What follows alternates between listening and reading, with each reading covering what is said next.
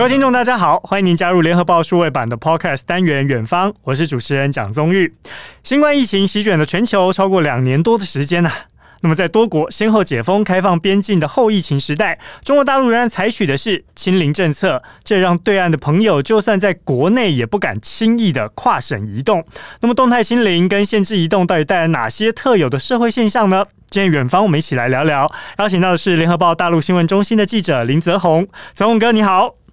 呃，你好，呃，大家好。好，我们知道现在这疫情已经两年多的时间了。台湾呢，一直到了十月十三号才开始全面开放边境，也就是说，不管进来或者是出去再回来台湾呢，都不需要再来进行居家的这个检疫哦。但是出国受限的情况之下，国内旅游之前是成为台湾的写照了，现在当然也还是。那么在对岸的部分呢，十一长假期间，大家也热衷国内旅游吗？呃，对，因为现在的话，中国大陆的话，呃，你如果说要出国的话，其实是非常不方便的。而且大陆官方的话，现在的话，其实呃没有说明文禁止啦，可是他们就是那个要求民众的话，就是不要因私呃去出国。所以出国旅游的话，对大陆民民众来讲，基本上是不可能的。因为我有个朋友哈，就是呃，他之前的话就是要去办那个护照，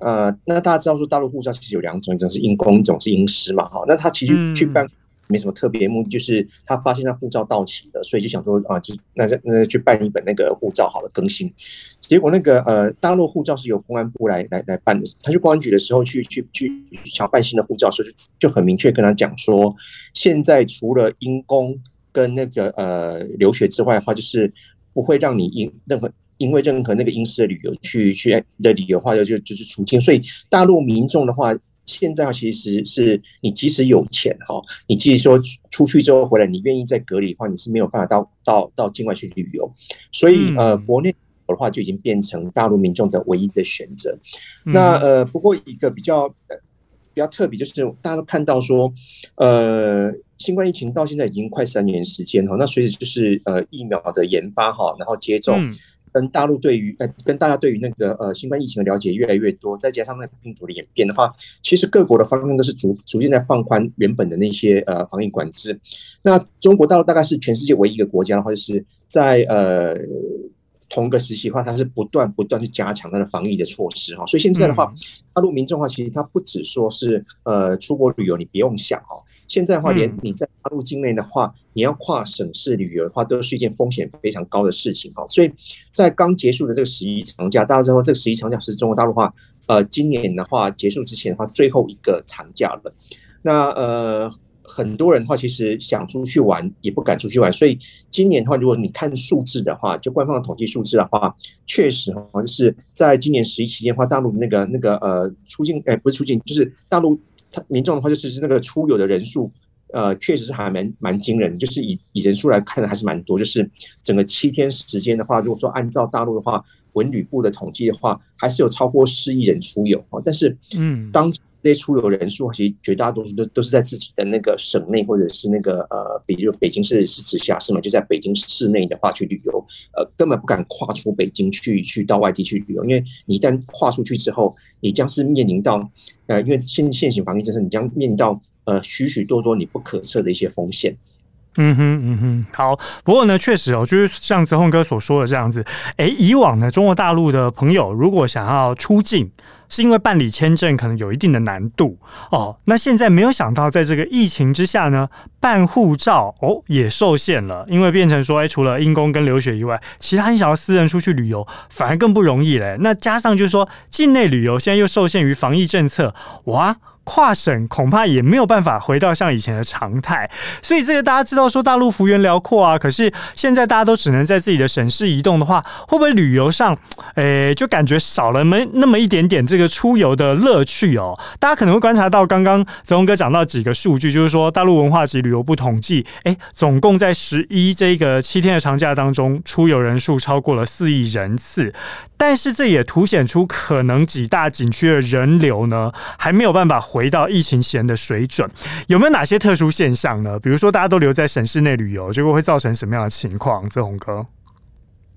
呃，这个的话就是呃呃，出现一个比较特别现象，就比如说，大家是大家知道说，中国大陆的话就是那个呃区域的发展不平衡是一个很明显的一个情况哈。嗯、那所以是留在那个自己的省内去旅游的话，像比如北京在七一期间的话，我跟几个朋友是大陆就北京的朋友的话，就是在在在在那个十一的时候也有见面，有有到北京一些地方去走走哈。那他们就讲，就是北京市的话，比如说湖北水深，就是北京市内的话一些呃比较比较著名的一些景点的话，因为大家不能到外地去嘛，哈，所以只能留在北京市。然后北京的话的人均所得的话，相对于大陆很多省市是比较高的，那因为只能。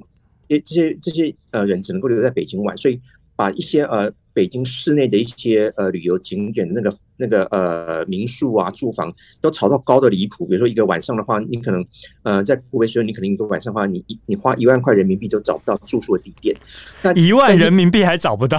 对，因为大家大家都不能够，北京人的话，北京人口比台湾整个人口还要多哈。那是以往的话，像这种长假的话，他们可能会有些人会去到外地旅游，那有些话在北京工作的一些外地人的话，可能会利用这这段时间的话就回家探亲，但现在的话都不能够出去哈。那因为十一期间的话就是。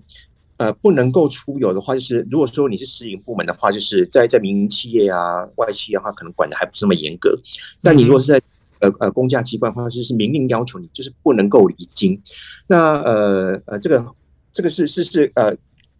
公司跟政府部门明确的规定，你就不能离京。所以很多人只好只好留在北京哈。那所以北把北京的话，一些呃比较有名的一些一些一些景点的话，那些住宿炒高了。但是大家知道说很多那些。呃，旅游景点，比如说云南啊、海南啊，这些这些呃传统旅游景点的话，他们可能人均收入比比就是呃比起沿海地区的话，可能会会低一点，但是他们是旅游胜地。那这些地方的话，他们其实就是很仰赖这种长假带来的带来那些那个呃游客啊，跟跟带来的商机。那结果的话，也是因为这样政策，大大家不敢去跨境旅游哈，所以传统的一些呃旅游景点的话。他们话在这次的话，可能就就就是那个呃受伤会蛮严重，因为没有订房，没有人。北京、上海这些沿海富裕的一些一些省份的一些民众的话，根本不敢到这些地方去旅游，所以就会造成就是大陆国内旅游没有说你可以你可以看到看得到是有些地方人山人海啊，但有些地方的话，就是呃很传统，依靠那个旅游来来来来来支撑它经济发展一些一些一些省份的地区的话。呃，在这种防疫政策之下，他们可能就受伤就还蛮严重的。嗯，好，刚刚最后跟我讲到这个一万人民币，你可能还不一定订得到房，让我想到上周台湾廉价哦，确实也有朋友就赶快哎说临时要去台南玩，因为台南呢非常的热门，哎，万万没有想到是说，你知道吗？五星级饭店放眼望去，还真的是你有钱还订不到，因为有一些呢甚至都已经订到这个台南市周边去了。我们如果用这个北京来算的话，可能已经到了三环四环以外了。哎，结果没有想到就是说这个房价哎隔一天而已，马上。去从原本我看到的优惠价是九千多，然后变成了一万二台币。哇，那相较之下，原来在北京旅游，你真的是有钱还订不到房。在台湾是一万二台币要订一间五星级的酒店，那么在对岸大陆是一万人民币要订一个酒店还订不到，甚至还只有民宿这样的规格。听起来感觉在对岸哦，真的是大家不能够跨省移动的情况之下，就连在自己的省份要出去游玩也是困难重重。好，我今天要跟泽鸿哥请教的一个是哦，另外呢，新疆也是热门旅游景点。虽然你说就是像呃刚刚讲的几大景区没有办法回到这个人流像是在疫情前的水准，但是新疆同样也热门，可能没有办法再回到疫情前那么热门的情况之下。但是为什么还是突然暂停了联外交通？那当地这个去旅游的民众被迫滞留，这原因是什么呢？呃，其实哦，新疆的话，就是呃，他突然的话在，在呃十一的的的的那个呃期间的话，突然之间的话就宣布，就是呃暂停整个整个客运列车的话出疆，就不能够离开新疆哈。嗯。但是从呃从我我没记错，应该七月底开始的话，新疆的陆续有疫情发生哈。是。那呃。因为新疆的话，其实它毕竟是呃幅员辽阔，那幅员辽阔地区的话，它要做到做到就是那个呃所谓的动态清零的话，各种防控措施的话，其实比呃大都市的话会更困难哦。因为呃幅员那么辽阔，你要控制住每一个人，跟控制住每一个那个出境的通道的话，那个难度是非常大。所以新疆的话，这次疫情的话，从七月底开始的话，一直到现在的话，就是没有很好的一个一个就没有没有达到就是他们所期望的动态清零，嘛就是疫情还是持续在发。然后在十月十月那个呃初期的话，就是十月初的话是那个呃十一期间的话，因为那个时间点其实是一个很尴尬的时间点哈。一方面是因为呃十一期间有很多人的话呃到外地旅游哈，那那新疆的话其实也是一个旅游旅游一个一个呃一个重地哈。那而且过去这几年的话，因为大家知道说新疆的话，因为呃，因为少数民族人权问题的话，其实受到来自呃美国为首的一些西方国家的话很强烈的抵制哈。那大陆大陆国内的话，其实一一直在鼓励民众也能够到新疆去旅游，因为旅游的话对当地经济也是一个很重要的支撑哈。那呃，是可是那个那个尴尬时间就是，一方面十一是重要旅游季节，另一方面的话，它又是临近那个呃中共二十大即将召开之前哈，所以它之所以会在在这个时间点的话，就是。呃，突然就宣布哈，就无意警宣布，就是所有的出疆的那个呃班列哈全部暂停哈，就是因为他们呃，其实大陆大陆到后来哈，我我个人觉得大陆到后来的话，所谓的防疫政策的话，其实更多话大概都不是基于疫情考量，而是基于那个地方官员的政治前途的考量哈。那新疆说，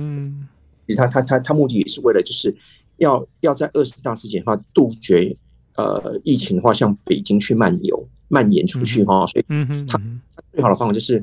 既然我在新疆的疫情的话，到目前为止我控制不住，我没有办法去预测说后后面还有多少那个疫情可能会会会会有多少的那个病例还在在在在传播当中哈。那我最好的方法就是，你所有人现在目前在新疆，你都不要给我出去，这样子的话，我就会控制住。呃，疫情只在新疆新疆之内的话，就是去去去传播或控制，然后就不会蔓延到北京去了。所以不只是新疆哦，呃，在十一的前后的话，包括。呃，内蒙古很多地方的话，还有大陆一些省市啊，比如山西啊，就因为山西也临近北京了。然后很多很多省市的话，在二十大之前都采取类似的手法，就是你就是不给不准不准给我离开。现在、嗯、现在目前刚对。好，所以也就是说，呃，基于疫情防控的考量，当然还有部分人权议题的因素，加上二十大，哎，我不能让这疫情蔓延出来，我干脆就把它圈起来。大家动也动不了，只进不出，至少可以减少疫情蔓延。但是如果今天像是我跑去内蒙古玩也好，或者新疆去玩也好，哎，结果中央为了防堵疫情，但是现在解禁没有时间表啊，我滞留当地就回不了家，该怎么办嘞？我 我要是没有准备那么多的旅费，我我到怎么去解决我这个吃喝住宿这些问题呢？对啊，所以就是在在在呃十月初的时候，就就就新疆的话，它是在呃四号晚上，十月四号晚上的话。就宣布，就是那个呃呃，暂时不能够离离开新疆。就宣布目前在新疆，不管你是因为旅游啊、探亲啊、看病啊，各种理由的话，来到新疆的话，就是四四号之后的话就不能够离开。那就是因为他也没有跟你讲说，哦，那那我大概什么时候会解禁？所以所以在呃呃十月六号晚上的话，就是新疆的首府啊乌鲁木齐，他们就宣布一个政策哦，就是嗯，这要鼓励。滞留当地的外地人的话，你就可以干脆直接在在在新疆去找工作就好了。那他们也很 也很贴心哈，跟那个呃当地一个一个开发区，就是开出一些是看看你有些什么样的专长的话，就是呃来做媒合的工作，就就让你直接留在新疆去去工作。那我我我个人是觉得哈，就是可能当地政府这个政策的话，一原本也可能也是出于好意哈，因为在过去这两年多当中的话，其实我们看到很多。呃，大陆很多地方都都有发生类似的一个情况，是外地人就莫名其妙的话，就突然之间就就被滞留在呃原本可能出差旅游的探亲地点，然后就回不了工作地，然后因为你长期不能够回到自己的工作地或居住地的话，那个那个生活真的会出问题哈。嗯，所以。那个可能当地政府的话，原本也是出于好意，就想说啊，就是要要要为人民服务嘛，我要帮帮这些就是滞留在呃乌鲁木齐的外地人的话，要解决他们的生活需求。但这个政策一宣布之后，其实呃也在在在大陆内部也引起哗然，我就觉得哇，你现在竟然连连那个那个呃帮忙找工作的的的的事情都都的那个方案都出来了，难道你下一步的话是就有人有人就嘲笑讲说，那那就现在就只差就是购房哦？也就工作都帮你 购房，你现在说外地就可以就可以留在新疆了，所以这个这个某方面我觉得也是反反映出，就是大陆现在在当前这种疫情防控政策之下，很出现了很多让外面的人呃觉得匪夷所思的一些现象。嗯，只差没买房，这变成了是所谓的跨省旅游新移民，政府来媒合工作这样的状态。因为原本大家也以为说只是网络上大家的玩笑话，哎，万万没有想到现在大家呃网民可能是开玩笑说，哎，只差没买房了。我我现在唯一只想到一个，就是说，哎，万一他自己在这个原本的工作地也好，或者是老家也好，家有老又有小，然后又有妻儿，那这该怎么办才好？然后回不去，他就算在当地可以找到工作，但也要看看当地真的工作这么好找吗？就新疆这乌鲁木齐来说，就业机会真的这么好找吗？新疆哈，其实新疆的话就是呃，我我了解不一定准确，但新疆的话一般来讲是比较比较缺人手的，所以所以嗯，现在可能。嗯现在可能没有，就是现在新新疆棉花的话，就是就是基本上都是靠机器来采收哈。但早年的话，比如说新疆的话，在在棉花要采收的时候，他们他们就会就是要大量从，比如说从河南等地啊，去运那种临时的那个那个呃棉花采收工人过去，呃，那是那是以前的，但现在都都都是那个呃机器采收的。但我在我就是呃，如果以那个人口移动来讲的话，可能多数人的话，就是还是会比较希望就是到沿海地区去找工作，所以所以。新疆新疆有有是有可能，就是它比较缺呃呃缺缺缺乏那个呃足够的那个那个呃工各种工作的话，就大概大概比较会会比比东部地区的话呃更缺乏一些人手，所以如果说你真的愿意到新疆去，也许你找工作还还真的是是是比较容易一些，所以就是很那个。之后的话，那那个时候就是四月四月六号传出那个那个那个事情之后的话，其实有也有新疆当地民众就就就是留言讲说啊，就是那个远方的客人啊，请你留下来吧，就什么什么呃，你可以在那个那个呃新疆去牧羊啊，可以去养蜂啊等等，我们新疆人欢迎你啊。所以你可能新新疆的话，可能还还真的是呃相对来讲，可能可能呃人手可能还是比较紧缺一点，有可能我觉得。嗯，因为毕竟这个劳动力大家都往沿海去跑嘛，所以变成说，相较之下，内陆它的劳动力缺乏也变成一个普遍的常态。所以呢，也难怪新疆大家会说：“哎，新疆欢迎你。”因为在劳动力缺乏的情况之下，当然有人力来是最好不过的。那至于个人的因素，哎，恐怕就得等这个疫情解封之后呢，或者是中央政策解封之后呢，他才能够再去思考一下，他该怎么回去处理他工作地的问题，还有这个家里妻儿老小的问题哦。好。听了这宗哥讲了新疆的故事哦，听起来是觉得可能我们听起来会觉得有一点点有趣，但是呢，对于当地被迫滞留的旅客来说，恐怕心里是五味杂陈。但我相信新疆也肯定不是唯一出现说被迫滞留现象这样的省份，还有其他的省市有类似的状况吗？然后只是想要去玩个三五天，就旅游变成 long stay，还有这些案例吗？啊、呃，其实其实呃，在这今年十一的话。呃，出现这种这种情况的话还不少，好像内蒙古的话，因为内蒙古也是在最近这段期间的话，就是疫情变得严重哦，所以内蒙蒙内蒙古很地方也是这个样子。那另外的话，比如说那个呃西双版纳哈，因为西双版纳就云南的话，就是呃在过去这两年多的话，它疫情其实控制相对较好哈，所以很多民众就就很多大陆民众就就失业之后还是想出去玩。然后就是呃，他们就会就就会就会想说，那那就去西双版纳好，因为过去这两年的话，它疫情控制都还不错。结果西双版纳一样，就是很多人在在到了西双版纳之后的话，一样就是因为疫情的关系的话，呃，在十一期间的话，就突然被被被呃控制滞留在那个那个西双版纳，所以在在呃。十一的期间的话，其实一开始事情传出来就四月，呃，十月四号就是那个西双版纳无意间宣布说，就是鉴呃有鉴于当地的疫情的话，就是情况比较严重跟复杂的话，那为了防止那个疫情对外蔓延的话，就从当地就四号的话，他们是中午宣布就，然后从下午两点开始就就不准不准那个人员进出哈。那个时候的话，就是不久之后就传出来，因为有些民众已经到了那个机场了嘛，准备搭机，结果结果你要搭机的时候，才到了机场才发现，就是根本不让你回去了。然后，然后不让你回去的同时的话，就是你还看到，就是还有飞机降落，然后有旅客出来。我觉得那些旅客大概大概欲哭无泪哦，就是还有旅客出来。对，那那你对很多人来讲，就是我原本预计就是那那那呃那一天的话，搭飞机要要回到住的地方，或者要回去学校啊等等的话，到了机场才才临时跟你讲说不能飞，全部的滞留，滞留到什么时候不晓得哈，所以。那一天下午的话，其实，在机场的时候就已经有一些民众，当然当然不满，当然会鼓噪，当然会跟跟机场方面去抗议嘛，哈。那呃，当时的话，其实就就就呃，网络上面就流出很多相片，就是呃，穿着全身呃防防护服的那个那个那个呃维安人，或者拿枪跟一些一些呃在现场抗议的民众去对对峙哈。那之后一直到那个十一长假快结束前的话，因为有些人就是被滞留在机场嘛，可能有些人就是就是想说，我就我就在机场等，就等到到看看看看什么时候可以解封。因为大陆像这种地方政府的话，就是临时封闭的话，他都不会跟你讲说啊，我预计我预计就是什么时候解封了。所以很多人就就干脆留宿在机场去去等等看什么时候航班可以恢复。所以后来的话，就是在在十一前的话结束前的话，呃。微信微信上面就有传就相片，就是就是就是那个呃西双版纳的机场，在那候机厅的话，就还有人拉起那个那个线的话，直接在那晾衣服，因为就是你去那边的话，就是就是就是要洗衣服啊，然后洗完衣服怎么办呢？还是得晾出来，就是就机场机场的那个候机厅的话，变成那个那个晒衣场，其实也是一个一一个蛮诡异的现象。那另外的话，更早之前啊，因为大家知道说。海南是整个中国的话唯一的一个热带岛屿哈，所以海南的话，就对于大陆民众的话，你想要你想要体验那一种呃东南亚的海岛风情，但是又不能出国的话，海南是很多人的选择哈。那尤其是大陆东北地区的话。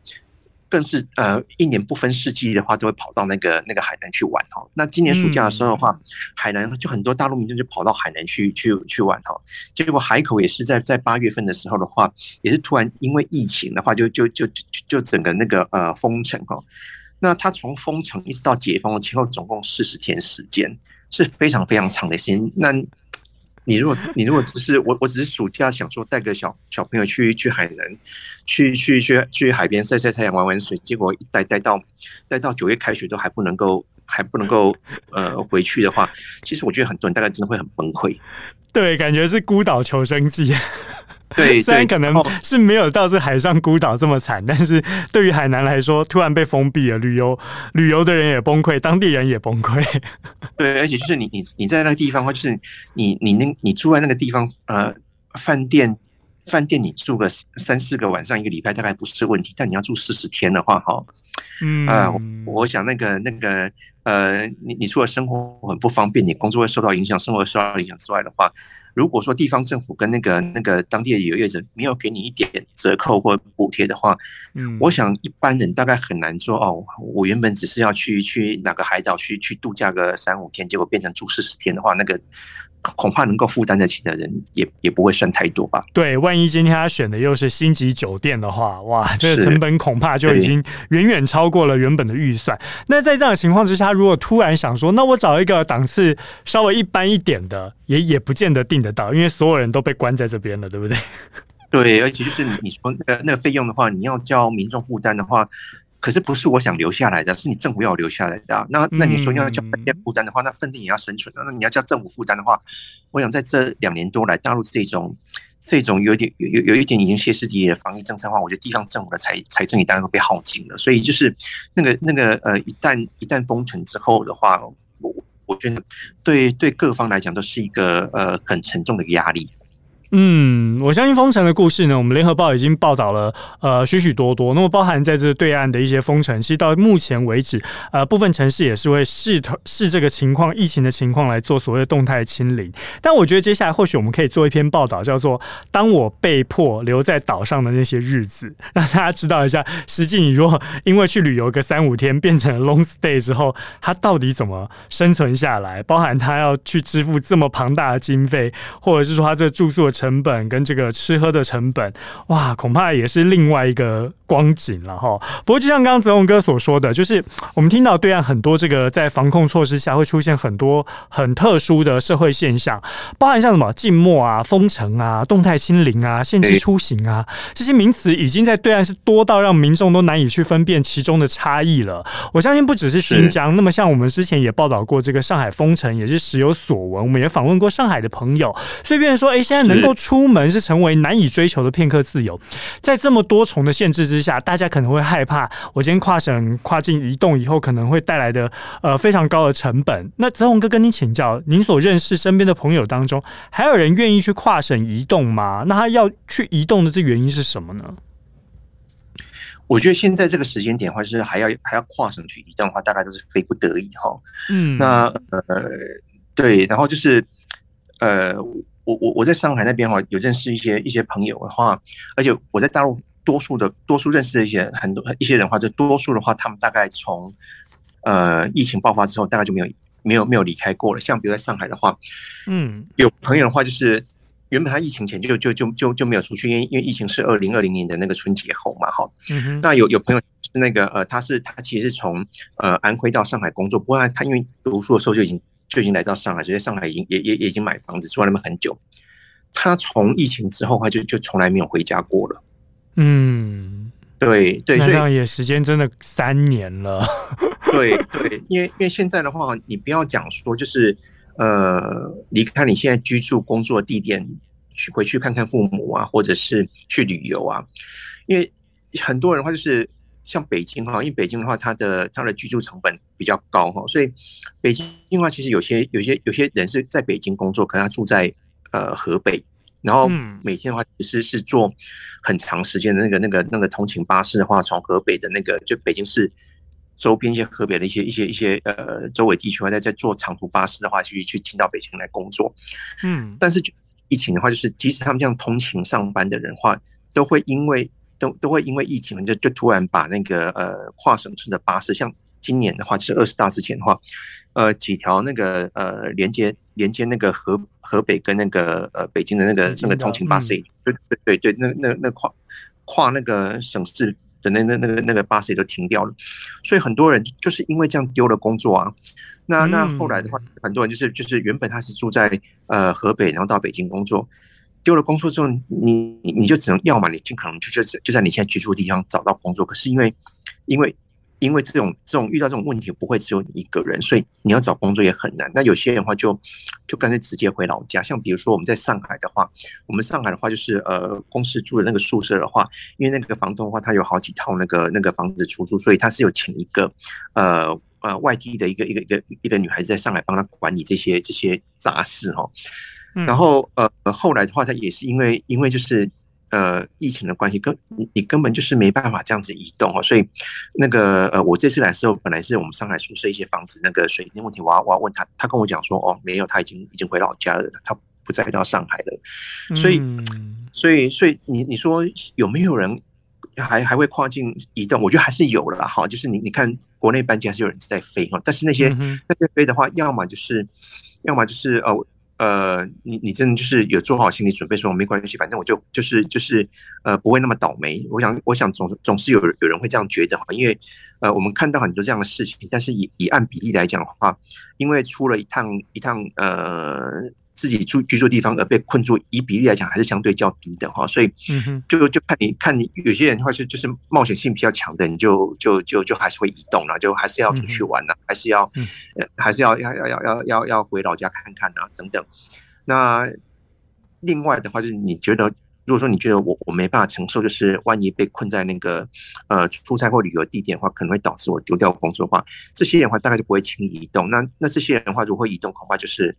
工作上面的要求是公司叫我去，是是是我工作单位叫我去。那这样的话就是就是呃，反正之后什么后果的话，就是我那个那个那个呃，公司或或或工工工作单位自然会会会会为我处理后面的事情，他就没办法，就是还得出去。对，但我想都现在这个时间点的话，其实因为你跨省市的话，除了这种风险之外，另外另外还会还得面临一个问题，就是。大陆每个地方的话的防疫防疫规定是不一样的，然后他们所谓的那个健康宝的话，就是健康码的话，就是虽然说呃大陆中央是要求就是那个健康码的检验必须要全国统一，但是那个系统上面的的联通没有那么快，也没有那么顺利哈。是，所以你跨省市移动的话，就是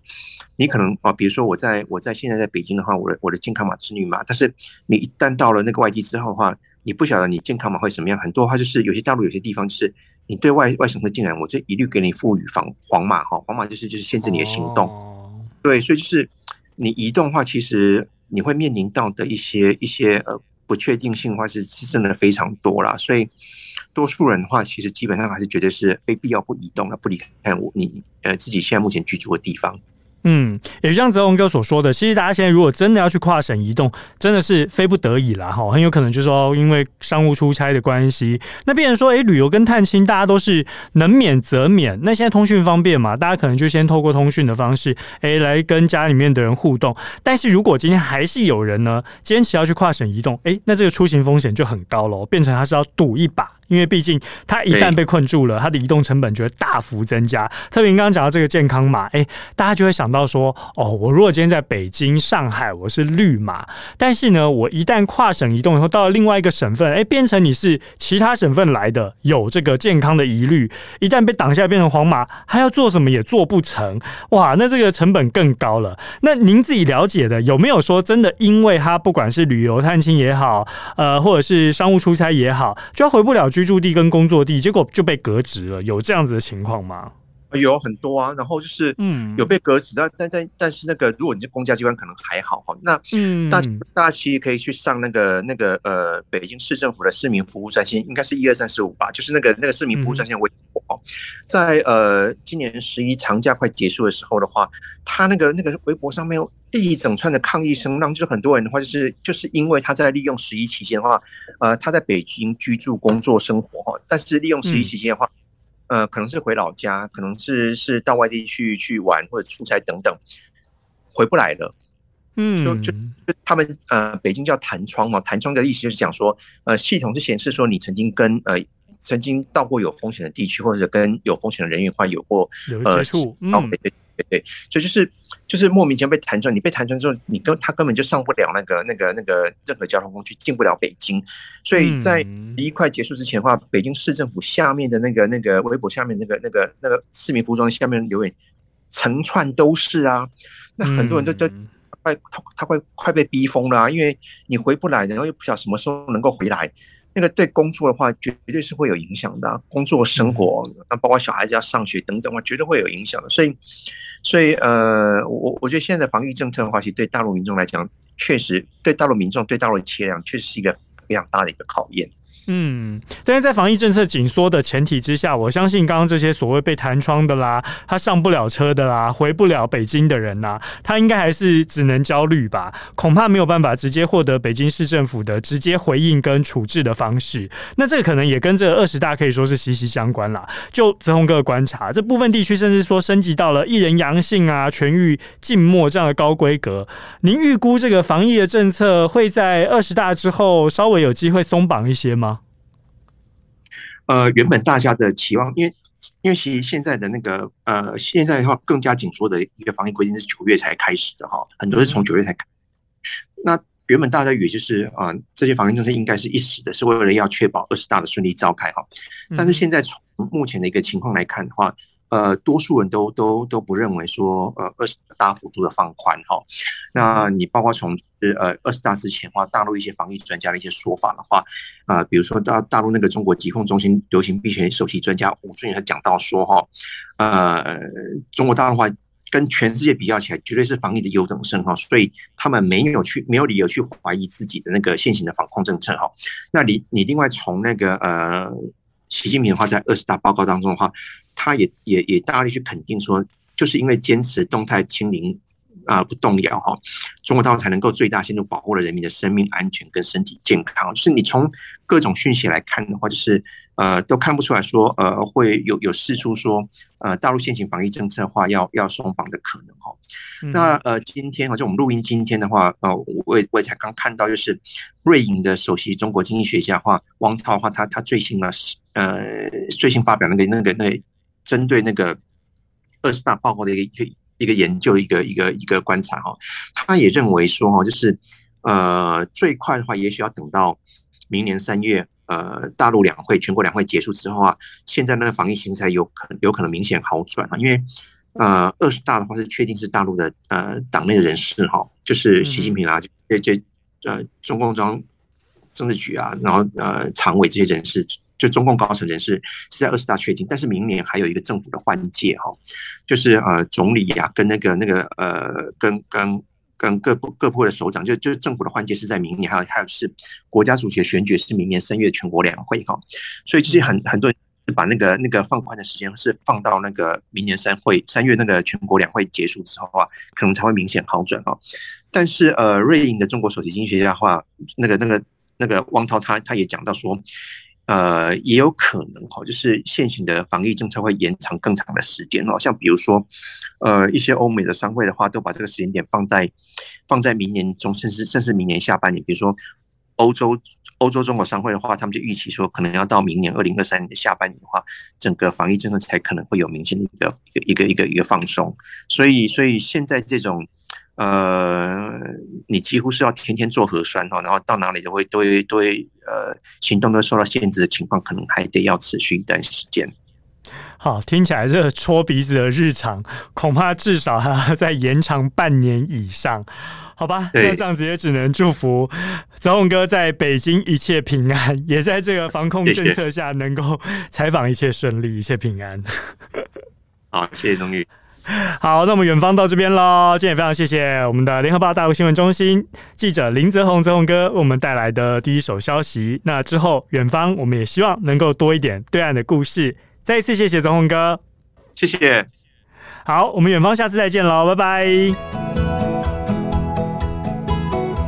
更多精彩的报道，请搜寻 VIP 大 U 点 com 联合报数位版，邀请您订阅支持。